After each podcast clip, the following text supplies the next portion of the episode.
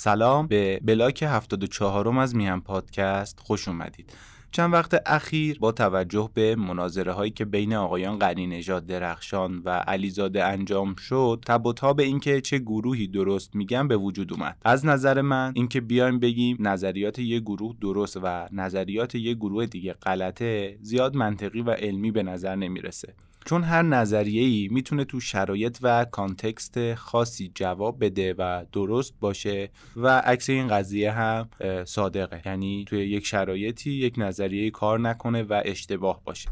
چیزی که مهمه اینه که هر کدوم از اونا رو درست بشناسیم و باهاشون آشنا باشیم که بتونیم تحلیل خودمون رو انجام بدیم. درد ما اینه که اینا رو اون موقع که باید بهمون یاد می‌دادن یاد ندادن. مثلا تو دوران دبیرستان لابلای یه سری از درسا مثل حسابان و گسسته و اینجور درسامون حالا من چون رشتم ریاضی بوده این مثالا رو زدم زیاد بقیه درسا اشراف ندارم. اگر لابلای اینا می اومدن در مورد این مسائل و مباحث اقتصادی برامون صحبت می‌کردن و این اتفاق میافتاد خیلی از مشکلات و اتفاقای امروزی به وجود نمی اومد با توجه به این چیزی که گفتم یه احساس نیازی کردیم که یه همچین کاری رو با زبون و روش خودمون انجام بدیم. پس گفتیم یه سری اپیزود درباره تاریخ عقاید اقتصادی بسازیم.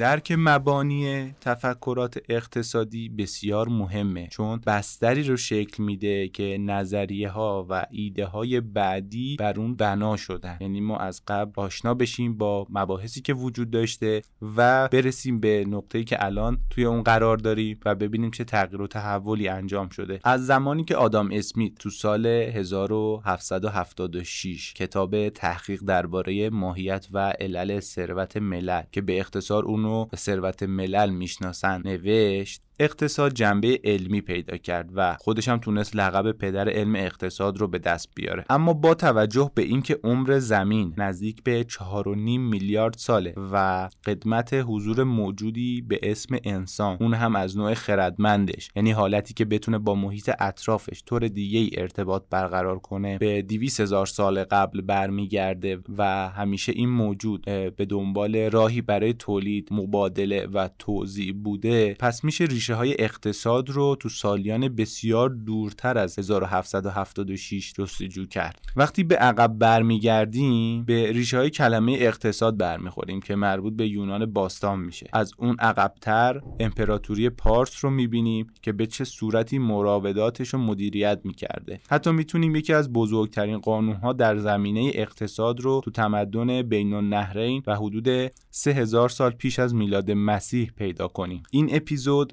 اولین قسمت از پادکست های اقتصادیمون و اولین اپیزود از سری اپیزودهایی که قرار ما درباره تاریخچه اندیشه های اقتصادی صحبت کنیم. این اپیزودا مثل یه مسیر و جاده قرار ما رو به شهرهای مختلفی ببره که هر کدوم با یه سری تفکر و عقیده بنا شدن. نقطه شروع مربوط میشه به هزاران سال قبل از میلاد مسیح. از بین النهرین و تفکرات اون زمان شروع می‌کنیم. بعد میافتیم تو دل مسیر و می‌رسیم به حاکمیت وسیع هخامنشیان بعد از چرخ زدن تو اون دوران مسیرمون رو به سمت آرمان شهر افلاتون و روم باستان ادامه میدیم. با رسیدن به اونجا دیگه به نظرم بهتر استراحت کنیم و یه جنبندی داشته باشیم که ببینیم چه مسیری رو طی کردیم و چیا به اندوخته هامون اضافه شده و چه مسیری رو پیش رومون داریم. این رو هم تاکید کنم که بیشتر تمرکز ما روی ابعاد اقتصادیه و هرچند که مسائل بسیار جذابی تو دل تاریخ اون دوران وجود داره اما ناچاریم ازشون رد بشیم و صرفا به همون مسائل اقتصادی بسنده کنیم. بریم سراغ اولین قسمت از پادکست سریالیمون اودیسه اقتصادی.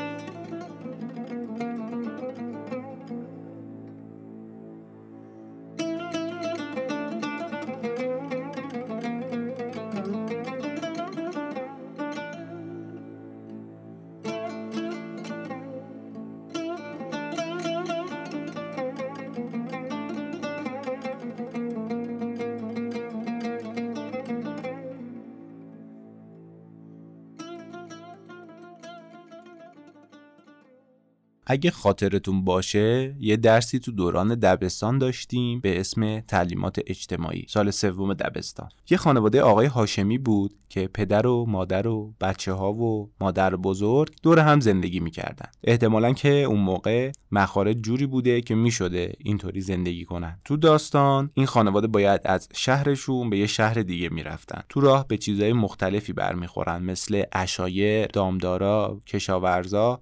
و اینجور چیزا. مادر بزرگ قصه یه جمله داره که تقریبا زیربنای شکلگیری زندگی امروزه بشر رو تصویر می‌کنه. مادر بزرگ میفرمان که هر جا آب هست آبادی هم هست. بله نقطه شروع داستان ما هم برمیگرده به جایی کنار آب یعنی بین النهرین. بین النهرین که اغلب به عنوان مهد تمدن شناخته میشه حدود سه هزار سال قبل از میلاد در منطقه بین رودهای دجله و فرات یعنی عراق و سوریه و ترکیه امروزی پدیدار میشه. این منطقه زمینای حاصلخیزی داشته و باعث می‌شده که تأمین غذای پایدار، توسعه جامعه و مسائلی مربوط به شهرنشینی و یک جانشینی تقویت بشن. از شهرهای مهم اون منطقه می‌تونیم به سومر و بابل اشاره کنیم که هر کدوم ویژگی های فرهنگی و اقتصادی منحصر به فردی داشتن همونطور که میشه حد زد کشاورزی شالوده اقتصاد ساکنین اون منطقه رو تشکیل میده اونا برای اینکه بتونن اقتصاد پایداری داشته باشن محصولات متنوعی میکارن. بیس محصولاتشون که قوت قالبشون هم بوده گندم و جوه که برای تهیه نان و فراوری آبجو استفاده می‌شده. از اونجایی که شرایط برای کشت و زر بسیار مناسب بوده امکان برقراری تجارت با توجه به مازاد تولید محصول به وجود میاد. محصول اصلیشون هم تو سبد صادراتی خرما بوده. درباره تجارت اون موقع ذره صحبت کنیم. برقراری تجارت امکان گسترش شهرها رو به خاطر افزایش جمعیت ایجاد می‌کنه. تجارت به بین النهرینیا این امکان رو می‌داده که کالاهایی که نداشتن مثل فلزات کمیاب سنگای قیمتی الوار و اقلام لوکس رو به دست بیارن و از اونها به عنوان کالاهای سرمایه‌ای یا واسطه‌ای برای تولیدات دیگه استفاده کنن. علاوه بر اینا تجارت راه تبادل فرهنگی رو با مناطق دیگه باز می‌کنه. همونطور که گفتم با انجام تجارت توسط بین النهرینیا و به دست آوردن یه سری کالاهایی که نداشتن اونا از سمت تولید محصولات کشاورزی به سمت تولید محصولات دیگه و صنایع دیگه میرن. سفالگری و بافندگی و تولید منسوجات و فلسکاری از جمله صنایع دستیه که اون دوران بسیار مورد توجه قرار گرفته بود و اهالی بین النهره به اونا مشغول بودن.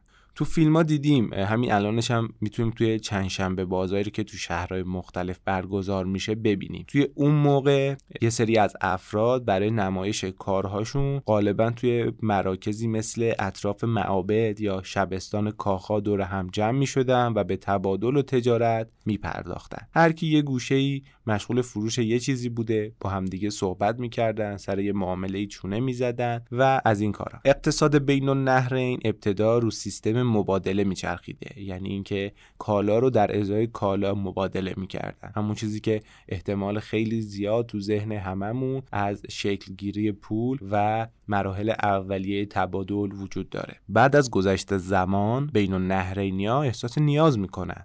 و خب نیاز و تقاضا هم مادر خلق و ابداع یعنی شما مجبوری که برای پاسخگویی به اون نیازت یک راه حلی پیدا کنی. برای حل این موضوع اونا دنبال واسطه ای بودن که بتونن حتی تجارتشون هم بهبود ببخشن. بین النهرینیا نوعی پول البته اونم از جنس کالا بوده ولی خب به عنوان یک استاندارد استفاده می شده و به rسمیت شناخته شده بوده. میان نوعی پول رو که عمدتا به شکل پیمانه هایی از جو نقره بوده رو به وجود میارن. مثلا بابلیا میان یک سیستم اندازه گیری معرفی می‌کنن.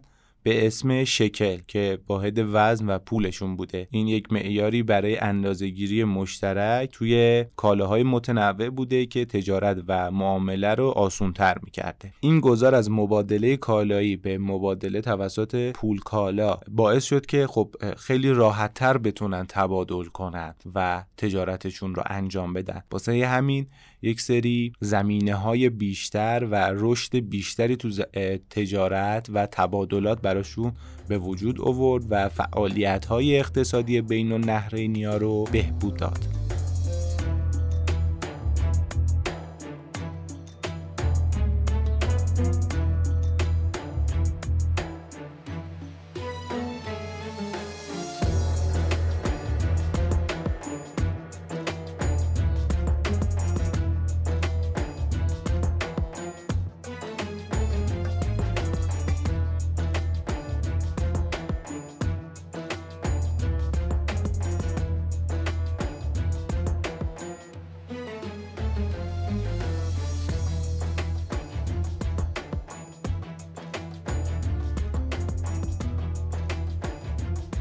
یکی از برجسته ترین اتفاق هایی که میشه ازش توی اون دوران نام برد. ظهور پادشاهی به اسم همورابی تو سرزمین بابل و تدوین قانونیه که به اسم خودش یعنی قانون همورابی معروف شد. قانون همورابی یکی از شناخته شده ترین اسناد حقوقی بین النهرین باستانه که بندای اقتصادی مختلفی هم داره. قدمت این قانون به حدود سال 1754 قبل از میلاد برمیگرده.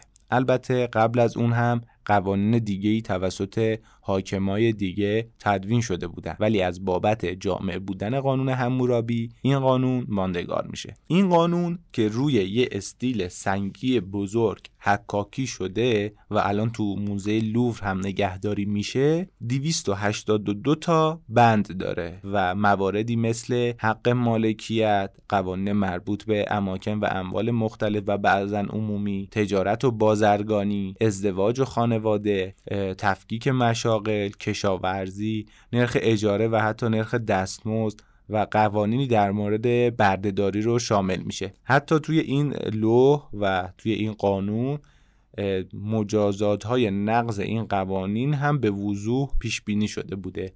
و خب البته متناسب با زمان خودش هم بوده دیگه. هدف قانون همورابی و چارچوب قانونی گسترده تر در بین النهرین باستان برقراری انصاف و تنظیم روابط اقتصادی بوده. یعنی اینجوری به نظر می‌رسه. این قوانین برای حمایت از حقوق افراد جلوگیری از تقلب و تضمین ثبات و عملکرد روان فعالیت های اقتصادی طراحی شدن.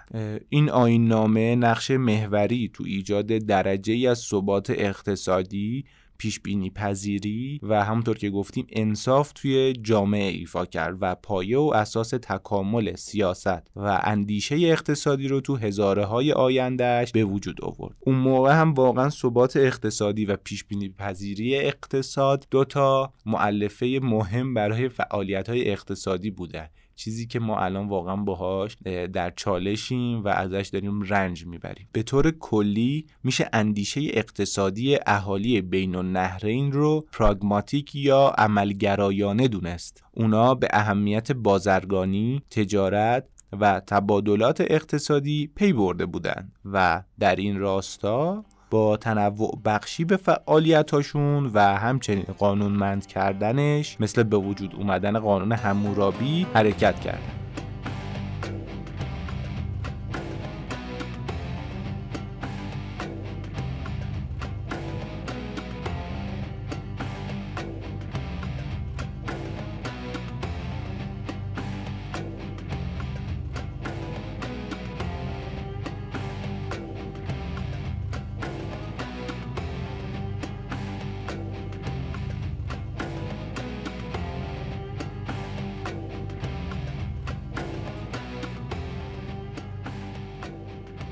با درصد بالایی. میشه گفت یکی از تاثیرگذارترین سلسله هایی که روی کره زمین حکومت کردن هخامنشیان بودن. این سلسله که گسترده ترین امپراتوری ایران رو تا به امروز شکل داده ایده های بسیار ماندگاری رو برای سالیان بعد از خودش به جا گذاشت و به توسعه تمدنها و شکلگیری نظامهای اقتصادی کمکهای زیادی کرد. امپراتوری ایران از مصر و یونان تا هند رو شامل می شده دو تن از رهبران بنام و اثرگذار اون موقع هم کوروش و داروش بودن که تو ادامه در موردشون صحبت می‌کنیم و درباره تصمیماتی که گرفتن حرف می‌زنیم نکته قابل توجهی که درباره امپراتوری ایران وجود داره اینه که پادشاهان اون موقع سعی نکردند فرهنگا و زبونا و آینهای قسمتهای مختلف و ملل مختلفی که توی قلم روشون بوده رو یک دست کنن و تلاششون این بوده که با تنوع ملل و تنوع فرهنگی یک جامعه گسترده رو داشته باشن. تخصص و مهارت تو ایران باستان جایگاه ویژه‌ای داشته به صورتی که تو اون زمان اصناف تفکیک شده ای برای صنایع مختلف به وجود می اومده و نیروی کار ماهر و صنعتگر ارزش بالایی داشتن. کوروش تو زمان فرمان رواییش خب خیلی عملکرد جالبی داشته رویکرد جالبی داشته. همونطور که ازش الان هم اینطوری یاد میشه که آقا رهبر خوبی بوده و قدرت زیادی داشته می‌تونسته با لشکر عظیمی که در اختیارش بوده به تمام اهدافش برسه. اما رویکرد متفاوتی رو پیش می‌گیره. با توجه به قلمرو گسترده اون پیش خودش فکر کرده که اگر می‌خواد حکمرانی خوبی روی تمام مناطق داشته باشه باید اجازه بده که یک نظم اقتصادی اقتصادی خوبی توی هر قسمت حاکم باشه و منطقه‌ای که فتح میشه رو با یک نظام اقتصادی ساختار یافته ترک کنه. خب این منجر به این می‌شده که بتونه از اون منطقه مالیات و خراج مناسبی هم بگیره. کوروش برای رسیدن به این هدف برای مثال پس از فتح یک منطقه حاکم محلی انتخاب می‌کرده و به مردم محلی اجازه می‌داده که به سنت های مورد علاقه خودشون پایبند باشن و همونها رو ادامه بدن. به نظرش این سیاست ها تضمین می‌کردن که مناطق فتح شده از نظر اقتصادی به عملکرد خودشون ادامه بدن و هیچ خللی توی فعالیت های اقتصادی به وجود نیاد و همین قضیه به جلوگیری از شورش های احتمالی کمک می‌کرده. جدای از این مسئله همون داستان که اگر بتونیم و می‌تونیم اسمش رو بذاریم احترام به عقاید و سنت های اون محله اون منطقه اونها رو نمیرنجونده و باعث نمی‌شده که اونا علیه حکومت مرکزی شورش کنن. بعد میومده با توجه به ظرفیت ها و منابع اقتصادی که هر منطقه داشته به صورت منصفانه و متناسب سیستم اخذ مالیات رو طراحی می‌کرده. یعنی این نبوده بگه که آقا خب میگن زمانی آفتاب توی قلمرو ایرانیا طلوع می‌کرده توی قلمروشون غروب می‌کرده. این نبوده بگه آقا از شرق شرق تا غرب غرب همه به قول گفتنی یه نرخ مالیات باید بدن. نه اینطوری نبوده و سیستم مالیاتی رو متناسب با هر منطقه طراحی می‌کرده. حالا خودش و اطرافیانش. یه جورایی انگار اون زمان کوروش سیستم فدرالی رو داشته پیاده می‌کرده. ایالت های مختلف استان های مختلف با قوانین مخصوص به خودشون زیر نظر یک ایالت و حکومت مرکزی به زندگیشون ادامه می‌دادن. کوروش از نسل های قبلش و از حکومت های قبلی درس می‌گیره از بین النهرینیا تو بین النهرین یه استراتژی رایج حکومت ها این بوده که وقتی به جایی لشکرکشی می‌کنن و اونجا رو تصرف می‌کنن و ای رو به قولی حالا اسیر می‌کنن و به تسخیر در میارنشون به مناطق جدید منتقلشون می‌کنن تا وحدت سیاسی و فرهنگیشون رو از بین ببرن و خطر کمتری برای قدرت حاکم داشته باشن. خب کوروش اومد این رویه رو کاملا معکوس کرد. همونطور که گفتم هم بهشون اجازه می‌داد که با فرهنگ ها و سنن خودشون ادامه بدن هم بهشون اجازه می‌داد که خودشون انتخاب کنن که کجا می‌خوان زندگی کنن. برای مثال داستان کوروش و یهودیا که به اونا اجازه داد برن و برای خودشون و به انتخاب خودشون در هر جایی که می‌خوان زندگی کنن. ممکنه که از یک بابتی این عمل سخاوتمندانه به نظر هم برسه. ولی علاوه بر اون باید این رو در نظر بگیریم که این یه حرکت حساب شده از سمت کوروش و پادشاه اون موقع بوده که بتونه وفاداری گروهی و به عبارت دیگه سرمایه اجتماعی که می‌تونسته برای پیشبرد اهدافش به دست بیاره رو بیشتر و بیشتر کنه. خب با توجه به رویکردهایی که حاکمای هخامنشی از خودشون نشون دادن قوت و قدرت هخامنشیان بیشتر و بیشتر می‌شد. داریوش هم یکی از قوی ترین پادشاهان اون زمان بوده. توی زمان حکمرانی داریوش اتفاق جالبی میفته که یک واحد پولی استاندارد اختراع میشه و به وجود میاد. اسمش هم می‌ذارن دریک خب داشتن یه واحد پولی استاندارد به مراودات و فعالیت های اقتصادی خیلی کمک می‌کنه و اونا رو راحت تر می‌کنه. وجود این واحد پولی استاندارد برای حکومت هم خوب بوده. به حکومت اجازه می‌داده که مالیات و خراج رو به جای اینکه به صورت کالا یا خدمات دریافت کنه و از مردم بگیره اونا رو به صورت حالا اون واحد پولی که حالا سکه بوده جمع آوری کنه. این مسئله تو بهتر شدن فرایندهای اجرایی و حکومتداری هم کمک بسیار زیادی می‌کرده. وجود این پول این قدرت رو به حاکمیت می‌داده که بتونه همه مالیات ها رو یه جا و توی یک محل به اسم خزانه داری سلطنتی به صورت متمرکز نگهداری کنه. وجود یک جایی هم به اسم حالا خزانه داری سلطنتی باز به حکومت کمک می‌کرده که بهتر بتونه فرایند تأمین مالی رو انجام بده. توی سلسله هخامنشی خزانه داری سلطنتی نقش اصلی توی مدیریت امور مالی و سیستم مالیاتی امپراتوری رو داشته. همطور که بهش اشاره کردم امپراتوری ایران سیستم مالیاتی سازمان یافته ای رو اجرا کرده بوده که استانا و مناطق مختلف بر اساس منابع و ظرفیتاشون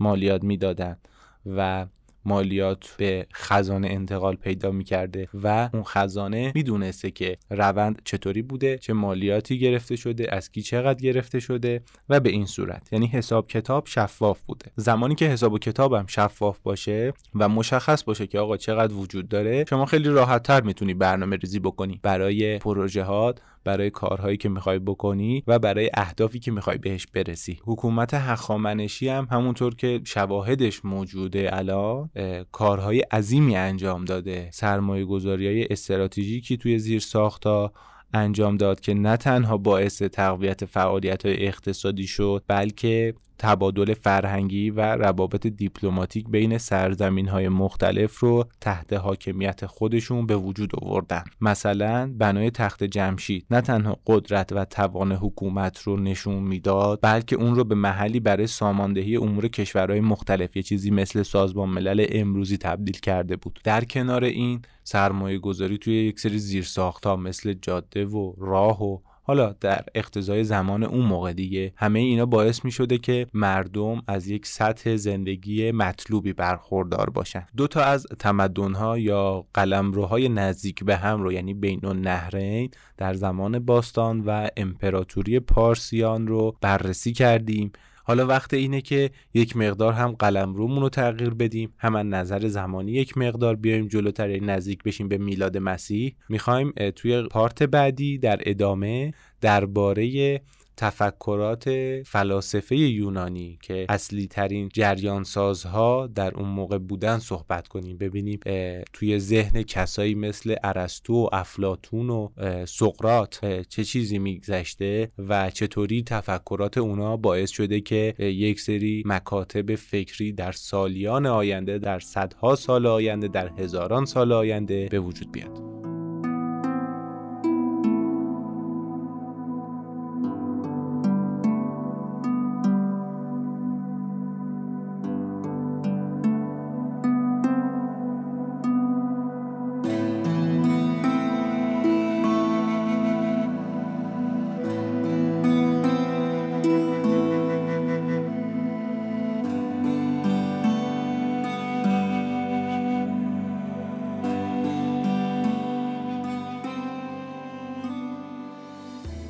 الان می‌خوایم درباره روم و یونان قبل از میلاد مسیح شروع کنیم به صحبت کردن تا حالا یک مقدار بعد از میلاد مسیح. ازمون هم میشه مثلا 500 600 سال قبل از میلاد مسیح تا بعدش هم همین حدودها یعنی 500 600 سال بعد از میلاد مسیح. کلا اینطوری نیست بررسیمون که بگیم اگر ما درباره امپراتوری مثلا پارس صحبت کردیم یا بین النهرین صحبت کردیم اون میاد توی نقطه ای تموم میشه بعدی شروع میشه. لزوما اینطوری نیستش.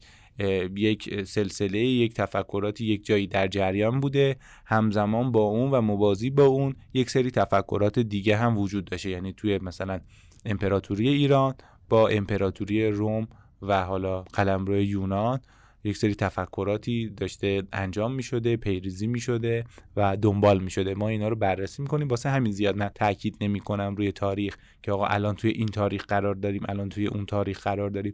چون ممکنه این تاریخ ها به پرش فکری منجر بشه که ا این الان مثلا اون تاریخ بود چرا اینجا گفته شد ا الان اینطوری شد و یک مقداری سختتر می‌کنه کارمون رو. روم و یونان توی دنیای باستان حرفای زیادی برای گفتن داشتن و نقش مهمی توی شکلگیری فلسفه و سنت های فکری غرب ایفا کردند البته توی زمینه اقتصادی خیلی معتقدند که روم یک یا دو پله عقبتر از یونان قرار می‌گیره و آنچنان چیز خاصی از خودش نداشته و از داشته های یونانی ها استفاده می‌کرده. یونان باستان به عنوان زادگاه تمدن غرب شهرت داره جایی که متفکرای بزرگ پایه های رشته های مختلف از جمله اقتصاد رو پایه ریزی کردن. خب مثل خیلی از جاهای مختلف بیس و فوندانسیون فعالیت اقتصادی یونانی ها هم کشاورزی بوده کنار این اونا به فعالیت های مثل تجارت، صنعتگری، دریانوردی هم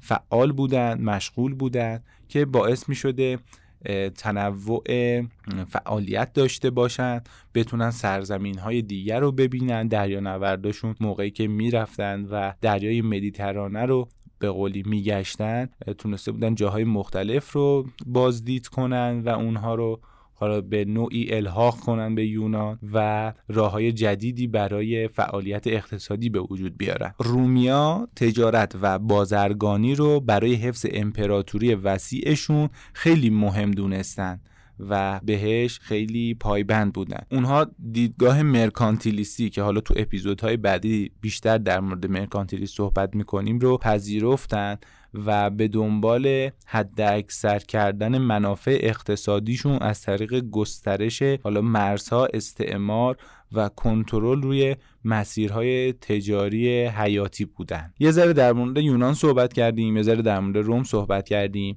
در مورد تفاوتش بخوایم بگیم تفاوت قابل توجهی بین ایدهای اقتصادی یونان و روم وجود داره.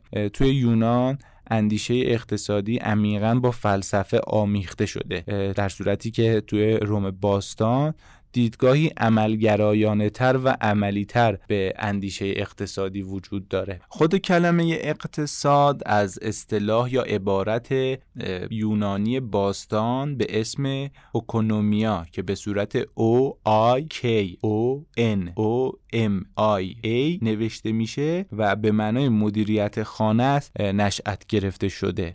خب توی یونان باستان خانواده یه واحد اقتصادی اساسی see به شمار می اومده و اکونومیا شامل مدیریت کارآمد منابع خانوار برای تضمین رونق اون می شده. علاوه بر این مفهوم اکونومیا یا اکونومیا به اخلاق و فضیلت نیز گسترش پیدا می‌کنه یعنی اینها رو هم شامل میشه. چون که مدیریت خوب خانواده به عنوان نشانه ای از شخصیت اخلاقی یک فرد تلقی می‌شده اصول زیربنایی اکونومیا در نهایت به اصول اقتصادی گسترده تری تبدیل شد که در مورد دولت شهرها هم اعمال شد و به اساس تفکر اقتصادی کمک کرد. یونان باستان به خاطر بازارهای پرجنب و جوش یا آگورا خیلی معروف بود. آگورا اصلی ترین مرکز اقتصادی شهر محسوب می شد و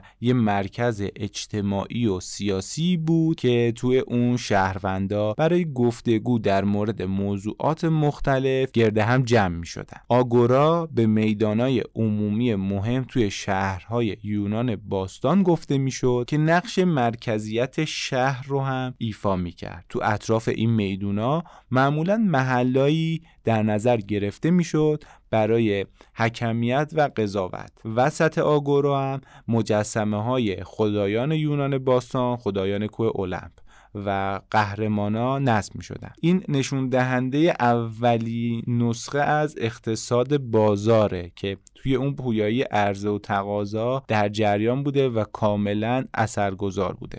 اگه اپیزود زندگی نامه راس اولبریکت رو گوش کرده باشید و خاطرتون باشه درباره مکتب آگوریسم و تأثیر پذیریشون از همین آگورا توضیح دادیم. سقرات یکی از شخصیت های بنیادین فلسفه غرب ایده های عمیقی درباره ثروت و اخلاق داشت. که روی خیلی از تفکرات اقتصادی تأثیر گذار بوده. هرچند که اون خودش هیچ اثر نوشته شده ای به جای نذاشت اما عقایدش توسط شاگرداش مثل افلاتون ترویج داده شد و به ثبت رسید. سقرات ارتباط متعارف ثروت با خوبی و موفقیت رو زیر سوال برد.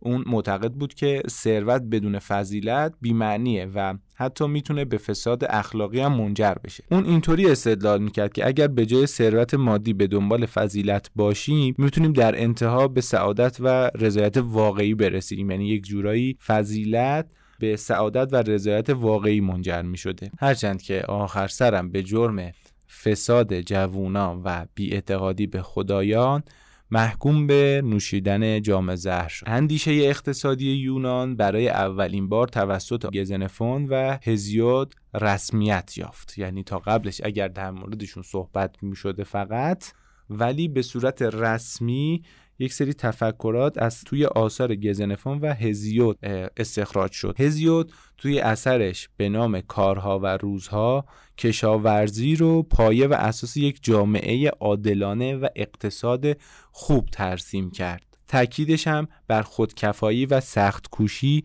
به شکلگیری تفکر اقتصادی اولیه یونان خیلی کمک کرد. از سوی دیگه گزنفون که شاگرد سقراطم بوده توی رسالش به اسم او اکونومیکوس به اصول اقتصادی عمیقتری پرداخت. گزنفون مجموعه ای از اصول اقتصادی از جمله تقسیم کار اهمیت مدیریت منابع و نقش رهبری تو اقتصاد رو مورد بحث قرار داد. هر دوتا متفکر بینش ارزشمندی درباره مسائل اقتصادی ارائه کردند و زمینه رو برای فیلسوفای بعدی مثل افلاتون و ارسطو مهیا ساختن خب هرچی که اومدیم جلوتر یعنی رسیدیم به ارسطو و افلاتون و ایده های اقتصادی رو بررسی کردیم دیدیم که یک رابطه عمیق و پیچیده‌ای بین ایده های اقتصادی و ملاحظه های اجتماعی و اخلاقی به وجود اومده. هرچند که افلاتون و ارسطو توی یک سری از مسائل با هم اختلاف نظر و تفاوت دیدگاه داشتن ولی توی یک سری از مسائل مثل اهمیت عدالت و دنبال کردن خیر عمومی با هم اتفاق نظر داشتن. افلاتون یکی از تاثیرگذارترین فیلسوفای یونانیه که یک اثر بسیار بسیار مهم به اسم جمهوری ازش به یادگار مونده. توی این اثر میاد مسائل اقتصادی رو توی چارچوب دولت شهر ایدئالش بیان می‌کنه و بهشون می‌پردازه. توی دولت شهر ایدئال افلاتون یا پولیس یه سیستم طبقاتی طراحی می‌کنه و خیلی هم روش سفت و سخت وایساده بوده. این سیستم طبقاتی شامل حاکمان سربازا و تولید کنندگان می شده که تولید کننده ها هم شامل مثلا کشاورزان و صنعتگران و اینجور از فعالا بوده. اون معتقد بوده که برای به وجود آوردن یه ایدئال شهر یا همون حالا بعدها به مدینه فاضله توی اسلام تغییر کرد یا یوتوپیا بهش میگن باید تعداد ساکنین حتی امکان ثابت بمونه و کنترل بشه. اگه جمعیت کنترل نشه اداره جامعه سخت میشه و مشکلات اجتماعی و انحراف به سمت تجمل پرستی و مصرف گرایی به وجود میاد. نکته مهم درباره این آرمان شهر اینه که طبقه حاکم حق گردآوری ثروت خصوصی رو برای خودش نداره و باید از اموال اشتراکی استفاده کنه. فکر کنم بشه یه اپیزود کامل درباره آرمان شهر یا همون مدینه فاضله صحبت کرد. اگه همینطوری بخوایم یه جنبندی یا استنباطی بکنیم از آرمان شهر آقای افلاتون شاید بتونیم برسیم به همین حالا نوع حکومت سوسیال دموکراتی که الان توی برخی از کشورها وجود داره. خب درسته حالا داستان مهاجر پذیری و مهاجرت و اینا وجود داره ولی خیلی از کشورهایی که الان به صورت سوسیال دموکرات دارن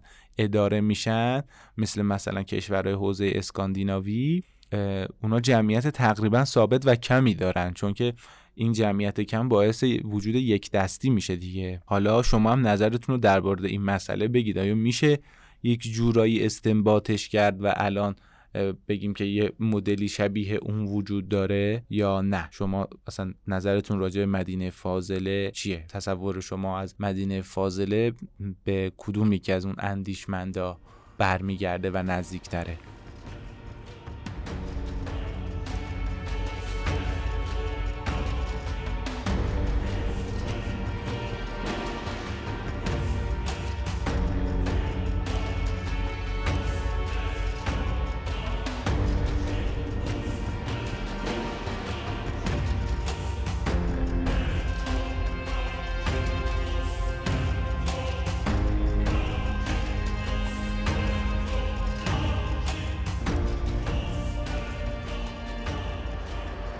افلاتون ثروت رو وسیله‌ای برای دستیابی به عدالت و خیر عمومی می‌تونسته. اون یه دونه سیستم اقتصادی پیشنهاد می‌کنه که توش مالکیت خصوصی منسوخ میشه و یه ساختار جمعی جایگزینش میشه که توسط یک حالا فردی که نسبت به بقیه بالاتره می‌تونه یک فیلسوف باشه یا یک شاهی باشه هدایت میشه و روی توزیع عادلانه منابع نظارت داره. نفر بعدی ارسطوه. ارسطو شاگرد افلاتون بوده. اون توی آثار خودش به اسم سیاست و اخلاق نیکوماخوس از منظری متفاوت به ایده های اقتصادی نگاه می‌کنه. اون بین اکونومیا که هم مدیریت خانواده بوده و چیزی به اسم کراماتیستیک تمایز قائل میشه. کراماتیستیک به معنی هنر کسب ثروته و یه جورایی میشه اون رو امور مالی در نظر گرفت. یه پرانتز دیگه اینجا باز کنم.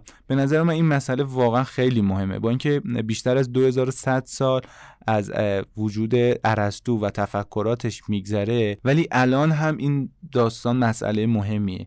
واقعا به نظرم باید بین اقتصاد و امور مالی یک تفاوتی قائل بشیم شاید خیلی مرز باریک و محوی داشته باشه یا حتی یه جاهایی مرتبط به هم باشن و مثلا کارشون به همدیگه گیر باشه ولی واقعا متفاوتن. مثلا الان خیلی دیدم که یه سری افراد توی شبکه های اجتماعی توی social ا یه page ی زدن یه چیزی آوردن بالا و نوشتن مثلا اقتصاد با فلانی بعد محتوای page رو که می‌بینی زده چی بخریم چی بفروشیم کی بخریم و از این چیزها خب واقعا دو تا چیز متفاوت این داستان ها یعنی شاید اقتصاد هم بتونه به این جواب بده ولی کارش این نیست و کار اقتصاد چیز دیگه ایه حالا زیاد از بحث دور نشیم. ارسطو به اهمیت اخلاق و فضایل اخلاقی تو فعالیت اقتصادی خیلی تاکید می‌کنه.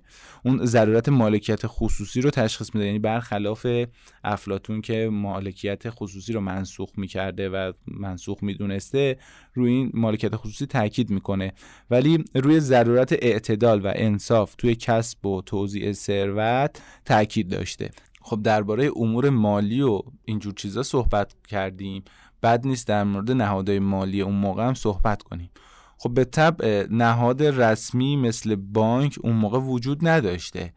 ولی یه سری افراد و مؤسساتی بودن که همون کاری که بانک می‌کرده رو انجام می‌دادن. اون افراد و اون مؤسسات فرایند وامدهی و سرمایه گذاری و استقراض و تسهیل کرده بودند و با توجه به حالا چارچوب های اون زمان و قانون هایی که وجود داشته نرخ های متفاوتی رو برای اون تسهیلات در نظر می گرفتن بهره های مختلفی رو برای اون تسهیلات در نظر می گرفتن تو این بین یکی مثل ارسطو وجود داشته که با این قضیه مشکل داشته. نه با قضیه وام دادن و وام گرفتن با اون قسمت بهرش می‌گفته آقا کسی که وام میده قرض میده نباید در ازای پولش بهره ای دریافت کنه. استدلالش هم این بوده که آقا پول به ذات خودش عقیم و نازاست و یک همچین چیزی اصلا امکان پذیر نیست. حالا در کنار این قضیه که نرخ بهره رو قبول نداشته ولی یکی از اصول مهم اقتصادی رو به جهان معرفی می‌کنه.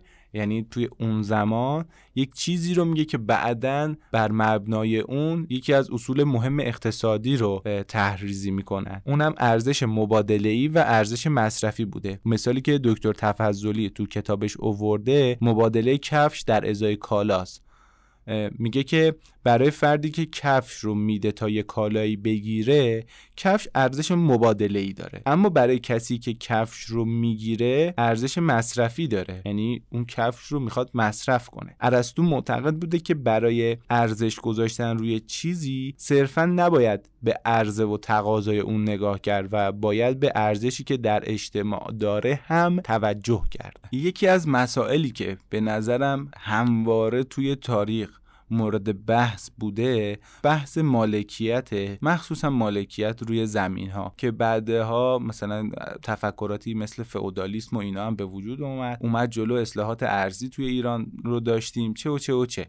در مورد این هم صحبت کنیم. بد نیستش. مالکیت زمین نقش اساسی توی پویایی اجتماعی و اقتصادی هر دوتا کشور یا تمدن روم و یونان ایفا کرده. توی یونان مالکیت زمین ارتباط تنگاتنگی با شهروندی و مشارکت سیاسی داشته. زمیندارا که معروف به آریستوی بودن نفوذ و قدرت قابل توجهی در جوامع داشتن توزیع زمین و تمرکز تو میان نخبگان. منظورم از نخبگان هم حالا یعنی کسایی که یک سری امتیازات ویژه داشتن دیگه بر سلسله مراتب اجتماعی و نابرابری های اقتصادی اثرگذار بوده. حالا توی روم این قضیه چطوری بوده؟ توی روم مفهومی به اسم لاتیفوندیا ظهور کرد که به املاک بزرگ متعلق به قشری خاص از ثروتمندا اشاره داشته. تملک زمین ها در اختیار یک سری از افراد معدود بوده و همین قضیه باعث بروز نابرابری توی توزیع ثروت شده بوده و پویایی جامعه روم رو تحت تاثیر قرار داده بوده. حالا این وسط هی من در مورد یونان صحبت می‌کنم یه گریزی به روم می‌زنم دوباره برمیگردم سراغ یونان. قسمت انتهاییش رو بیشتر در مورد روم صحبت می‌کنم. ولی اون جاهایی که با هم مثلا همپوشانی داره رو دیگه ناگزیرم هی از روی این سویچ کنم روی اون و در مورد هر دوتاشون صحبت کنم. مسئله بعدی که می‌خوام در موردش حرف بزنم بردهداریه. بردهداری عمیقا توی نظام اقتصادی یونان و روم ریشه داشته. برده ها به عنوان دارایی محسوب می شدن و نیروی کار قابل توجهی رو برای بخشای مختلف از جمله کشاورزی و معدن و تولید از این گروه از افراد تأمین می‌کردن. توی یونان بردهداری یه عمل رایج بوده و افراد برده وظایف اساسی و مشخصی توی حوزه های مختلف داشتن. توی روم بردهداری نقش حیاتی توی حفظ اقتصاد وسیع روم ایفا می‌کرده چون که برده ها توی مقیاس های خیلی بزرگ به عنوان خدمتکار خانگی بگیر تا فعالیت های اقتصادی دخیل بودن. افلاتون و ارسطو بردگی رو یه امر طبیعی می‌دونستن. افلاتون بردهداری رو تنها نظام ممکن برای رعایت سلسله مراتب طبیعی می‌دونسته. ارسطو هم بر این باور بوده که عدهای باید فرمان روایی و عدهای فرمان بری کنند. دلیلش هم این بوده که اونا اینطوری خلق شدن. نکته جالب اینه که ارسطو با بردگی قانونی و ساختار یافته مخالف بوده. یعنی یک نظام ساختار یافته برای به بردگی کشیدن افراد رو ناشایست می‌دونسته. خب حالا وقتشه که بریم سراغ روم.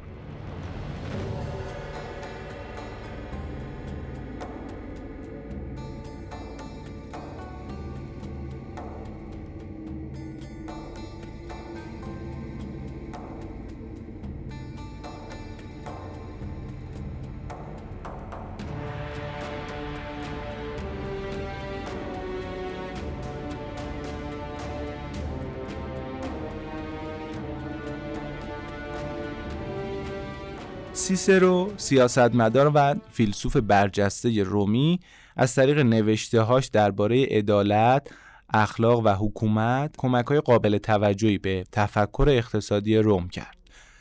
سیسرو معتقد بود که دولت نقش مهمی تو ارتقای رفاه اقتصادی و تضمین توزیع عادلانه منابع داره.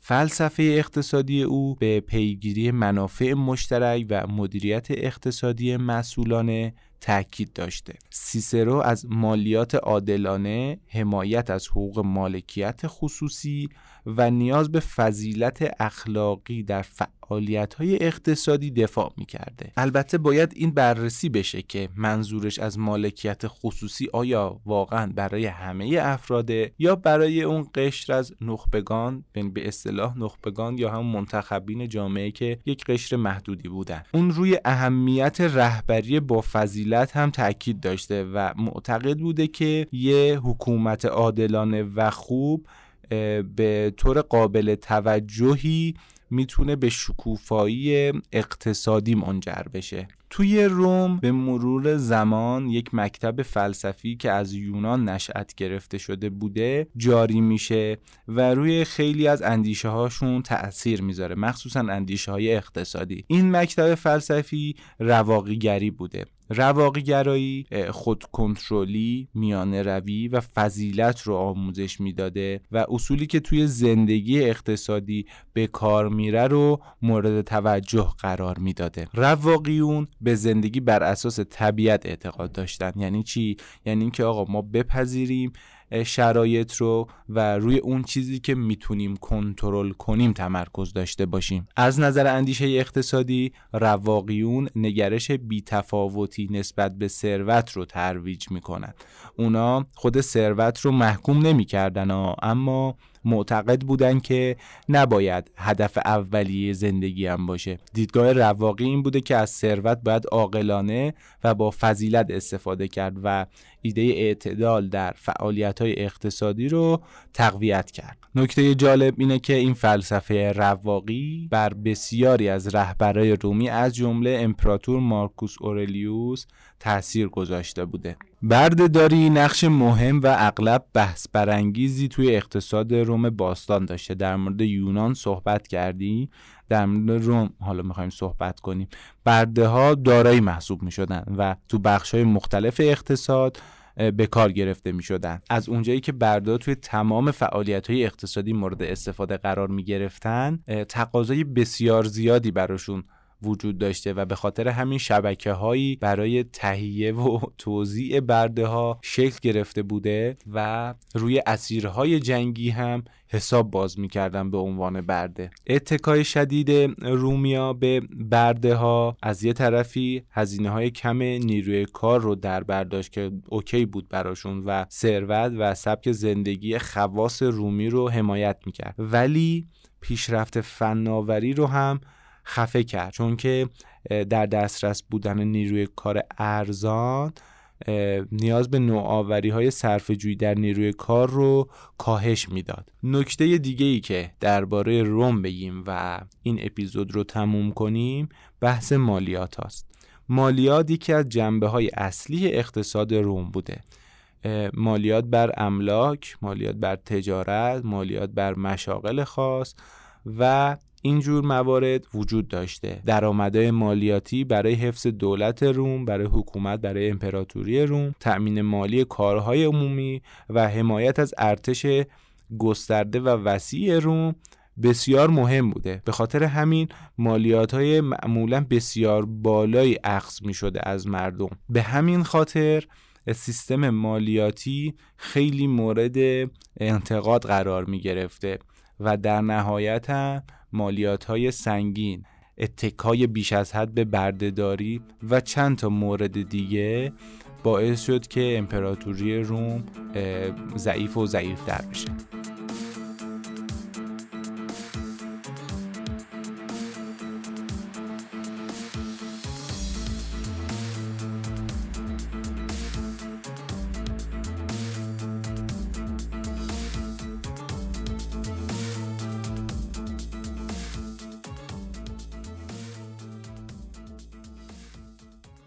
خب همراه هم سفری داشتیم از کرانه های بین النهرین تا بلندی های آتن. شنیدیم که چطوری مردم بین النهرین تونستند با کمک قانون همورابی به یه اقتصاد پویا برسند امپراتوری پارسیان با چه روش و سیاستی تونست اقتصاد مرزهاش رو حفظ کنه و سالیان سال حکمرانی قدرتمندی داشته باشه؟ آخر هم رسیدیم به یونان و روم. مهد فلاسفه غرب. با افکار فیلسوفان برجسته‌ای مثل سقراط، افلاتون، ارسطو و گزنفون درباره اقتصاد و مباحث مربوط به اون مثل مالکیت، فضایل اخلاقی، بردهداری، ارزش مبادله‌ای و پول آشنا شدیم قسمت بعدی میریم سراغ اندیشه صاحب نظرهای مسلمان و دوران طلایی اسلام رو بررسی می‌کنیم. سری به قرون وسطا و رنسانس می‌زنیم و درباره دو تفکر مکانتیلیستی و فیزیوکراسی صحبت خیلی جالب میشه اگه درباره تفکراتی که در موردشون تو این قسمت صحبت کردیم نظراتتون رو با ما به اشتراک بذارید